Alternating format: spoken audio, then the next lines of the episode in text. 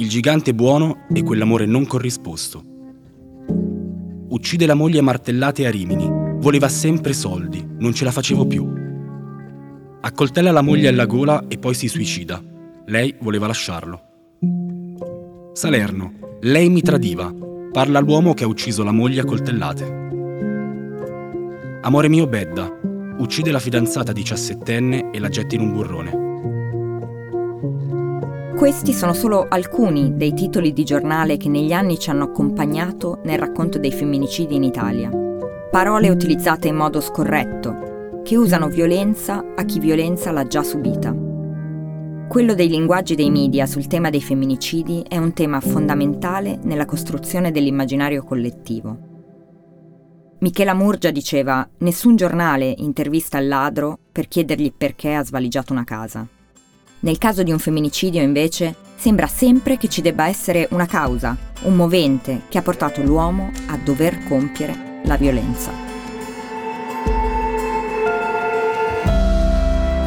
Sono Silvia Boccardi e questo è Se domani non torno, un podcast di Will Media.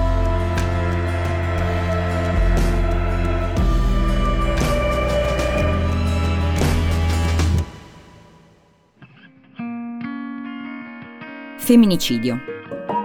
Qualsiasi forma di violenza esercitata sistematicamente sulle donne in nome di una sovrastruttura ideologica di matrice patriarcale, allo scopo di perpetuarne la subordinazione e di annientarne l'identità, attraverso l'assoggettamento fisico o psicologico fino alla schiavitù o alla morte. È la definizione di femminicidio nel devoto Oli, ma come vengono raccontati i femminicidi dai principali media italiani? Ne abbiamo parlato con Jennifer Guerra, giornalista e scrittrice. Il problema principale dei femminicidi e della narrazione dei femminicidi è il fatto che devono in qualche modo passare per forza dalla cronaca. In particolare nei femminicidi, essendoci quasi sempre una dinamica relazionale fra la donna che viene uccisa e chi la uccide, questo li rende particolarmente appetibili per questa romantizzazione della violenza. C'è la tentazione molto forte di caricare queste storie di tutta una serie di enfasi e quindi cercare di suscitare un'emozione nel lettore ci sono tutta una serie di aggettivi che sono molto carichi da questo punto di vista e che contribuiscono direttamente o indirettamente a quest'idea che il femminicidio alla fine sia comunque un delitto passionale. E il caso di Giulia Cecchettin non è diverso, anzi. Secondo me ci trovavamo di fronte comunque a una vittima perfetta, è brutto da dire, però anche diciamo tutta una serie di attributi personali delle vittime di femminicidio le rendono più o meno interessanti agli occhi del pubblico. C'è stata tutta la fase, diciamo, preliminare, che è la fase della scomparsa, quando appunto si pensava ancora a una fuga o comunque una scomparsa. Anche poi il modo in cui è finita non ha scalfito questo tipo di romanticizzazione Abbiamo visto diversi articoli che hanno insistito sugli aspetti di normalità di questa coppia, l'idea che il loro comunque fosse un amore folle, quei tipici riferimenti che troviamo quasi sempre nella narrazione di femminicidio. Insomma, visto che i media e soprattutto i media tradizionali parlano di violenza di genere solo quando accadono episodi di cronaca nera, si creano dei cortocircuiti. Linguaggio enfatico, romanticizzazione, emotività che finiscono per portare avanti stereotipi e spostare l'attenzione da ciò che è realmente in gioco in questi fenomeni. In Italia però esiste il Manifesto di Venezia, un documento deontologico per la professione del giornalista che raccoglie una serie di raccomandazioni su come raccontare la violenza sulle donne e la violenza di genere. Ma queste linee guida non vengono sempre seguite esistono in un vuoto, non è servito a molto il manifesto di Venezia, non servono a molto i corsi di aggiornamento professionale, non è servito inserire e modificare le regole deontologiche del giornalista, per cui adesso in realtà parlare di femminicidi in un certo modo può costituire una sanzione disciplinare. Io credo che il problema sia più radicato e riguardi proprio lo spazio che le donne hanno in generale nei media, cioè se le donne ci vengono solamente raccontate o come la Vox Populi oppure come se fossero un gruppo sociale omogeneo, indistinto, tutte quei stessi desideri, le stesse passioni, o ci vengono raccontate soltanto come madri e quasi sempre nell'eccezionalità, quindi la madre super, la madre che partorisce mentre discute la tesi, questo tipo di narrazioni. Se noi mettiamo insieme tutte queste tessere del puzzle, è ovvio che poi nel momento in cui una donna viene uccisa in un femminicidio noi continueremo a tornare a quella narrazione stereotipata perché in generale le donne nell'informazione hanno questi ruoli stereotipati. Già chiamare le cose col loro nome, col nome corretto e alludere a questo aspetto sistemico della violenza potrebbe fare moltissimo. Il sistema dei media quindi gioca un ruolo fondamentale nel costruire gli immaginari collettivi, che a loro volta influenzano valori e orientamenti della nostra società. È una responsabilità enorme, come sottolinea Lorenzo Gasparrini, filosofo femminista e formatore, che identifica chiaramente il problema.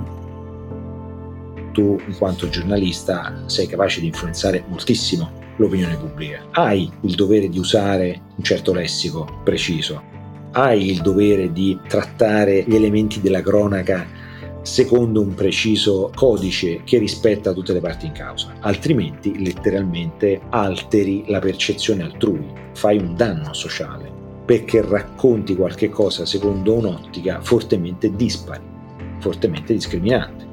E questo è una parte del problema. Ma com'è possibile che nonostante le norme deontologiche, nonostante l'Italia abbia ratificato la Convenzione di Istanbul, in cui si dice molto chiaramente che la violenza di genere, il femminicidio, lo stupro hanno a che fare con le condizioni sociali ed economiche delle donne e non con le loro storie d'amore, ecco, com'è possibile che ancora oggi leggiamo sui giornali di raptus o di bravi ragazzi e ci vengono mostrate foto in cui l'omicida abbraccia la vittima? Io credo che i problemi che abbiamo nel raccontare i femminicidi siano un po' un intreccio che riguarda sia la sostanziale ignoranza sui temi di genere che esiste in Italia, non solo per i giornalisti, ma in generale nell'opinione pubblica, e l'altro aspetto è un aspetto secondo me un po' più sistemico che riguarda la professione giornalistica in sé per sé ovvero il fatto che nelle redazioni, e questo non è un mistero, c'è un grande problema di sessismo, mi verrebbe dire anche di misoginia, di mancata distribuzione equa dei, dei ruoli di potere e in generale anche della possibilità di esprimere le opinioni più autorevoli. Non solo. In Italia non si conosce o volutamente si ignora il significato della parola femminicidio. La metà della popolazione italiana crede che la gravità di un omicidio non possa dipendere dal genere della vittima e dell'assassino. Ma c'è un altro dato ancora più sorprendente. Quasi la metà degli uomini non considera i fattori culturali come la causa principale dei femminicidi. Quando si parla di femminicidio, gli uomini si sentono eh, innanzitutto accusati perché, va detto molto onestamente, non riescono a capire un meccanismo che invece moltissime donne hanno compreso già da tanto tempo, e cioè il fatto che socialmente il comportamento gravissimo di uno, il famoso vertice di una piramide, la famosa punta dell'iceberg, è appunto sorretto da un insieme di altri comportamenti socialmente molto più diffusi, socialmente non considerati un crimine, un reato, che sostengono quella cima ma molti uomini, l'abbiamo visto anche in questi giorni, faticano a prendersi qualsiasi responsabilità. Per molti uomini è ancora spontaneo, naturale rispondere not all men. Eh ma non tutti gli uomini sono così. Eh ma io non, non mi devo assumere la colpa di qualcun altro. Eh ma io sono buono, onesto, non faccio violenza su nessuno perché devo essere coinvolto. Ed è difficilissimo spiegare a queste persone che questa risposta letteralmente non c'entra niente. Non importa a nessuno come sei tu, come è Giorgio Piero Franco nella sua vita eh, singolare. Se stiamo parlando di un problema sociale, tu ti devi interessare della tua posizione sociale, della tua immagine sociale.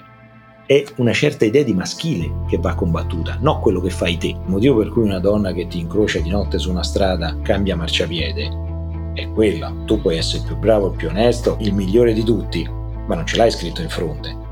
Hai una fisicità, hai una corporità che diventa simbolo di minaccia, simbolo di oppressione, per colpa, sì, di qualcun altro, e tu devi fare qualche cosa per non avere questa cosa addosso. Non sei tu il colpevole di una cosa che non hai fatto e ci mancherebbe. Se però non fai nulla contro questo accumulo piramidale, contro questa base dell'iceberg che sostiene quella cima, ecco che tu fai parte del problema. E allora sono proprio le voci degli uomini che in questo momento devono farsi sentire più di tutte. Non è affatto vero che solo le donne possono parlare di femminicidio. Il tabù più forte da scardinare per un uomo è la propria partecipazione pubblica, con le tue parole. Fai sentire la tua voce pubblica in mezzo alle altre. Questo ha un enorme impatto sociale, anche se è un passo difficilissimo per un uomo. Perché su questi argomenti usare la tua voce, le tue parole, significa già dire a un grande numero di tuoi congeneri, io non sono come voi, sono io a metterci le mie parole, la mia faccia, il mio corpo. Quello fa tutta la differenza in questo momento. Ecco, che cosa ci serve ancora per fare la differenza? Abbiamo analizzato i dati, ripercorso le radici culturali e sociali della violenza di genere. Abbiamo osservato come sono anche cambiate le leggi per categorizzarla e sanzionarla.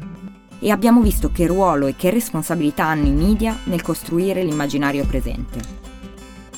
Ma c'è ancora qualcosa che rimane da indagare.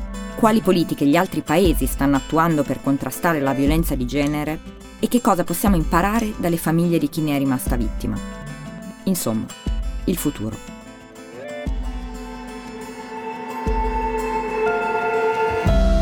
Se domani non torno è un podcast di Will Media, scritto da me, Silvia Boccardi, con Camilla Ferrario. La supervisione editoriale è di Francesco Zaffarano e Paolo Bovio di Will Media. La produzione è di Stefano Mangone di Will Media. La post-produzione è di Cora Media. Supervisione, suono e musiche Luca Micheli. Post-produzione e montaggio Aurora Ricci. Coordinamento post-produzione Matteo Scelsa.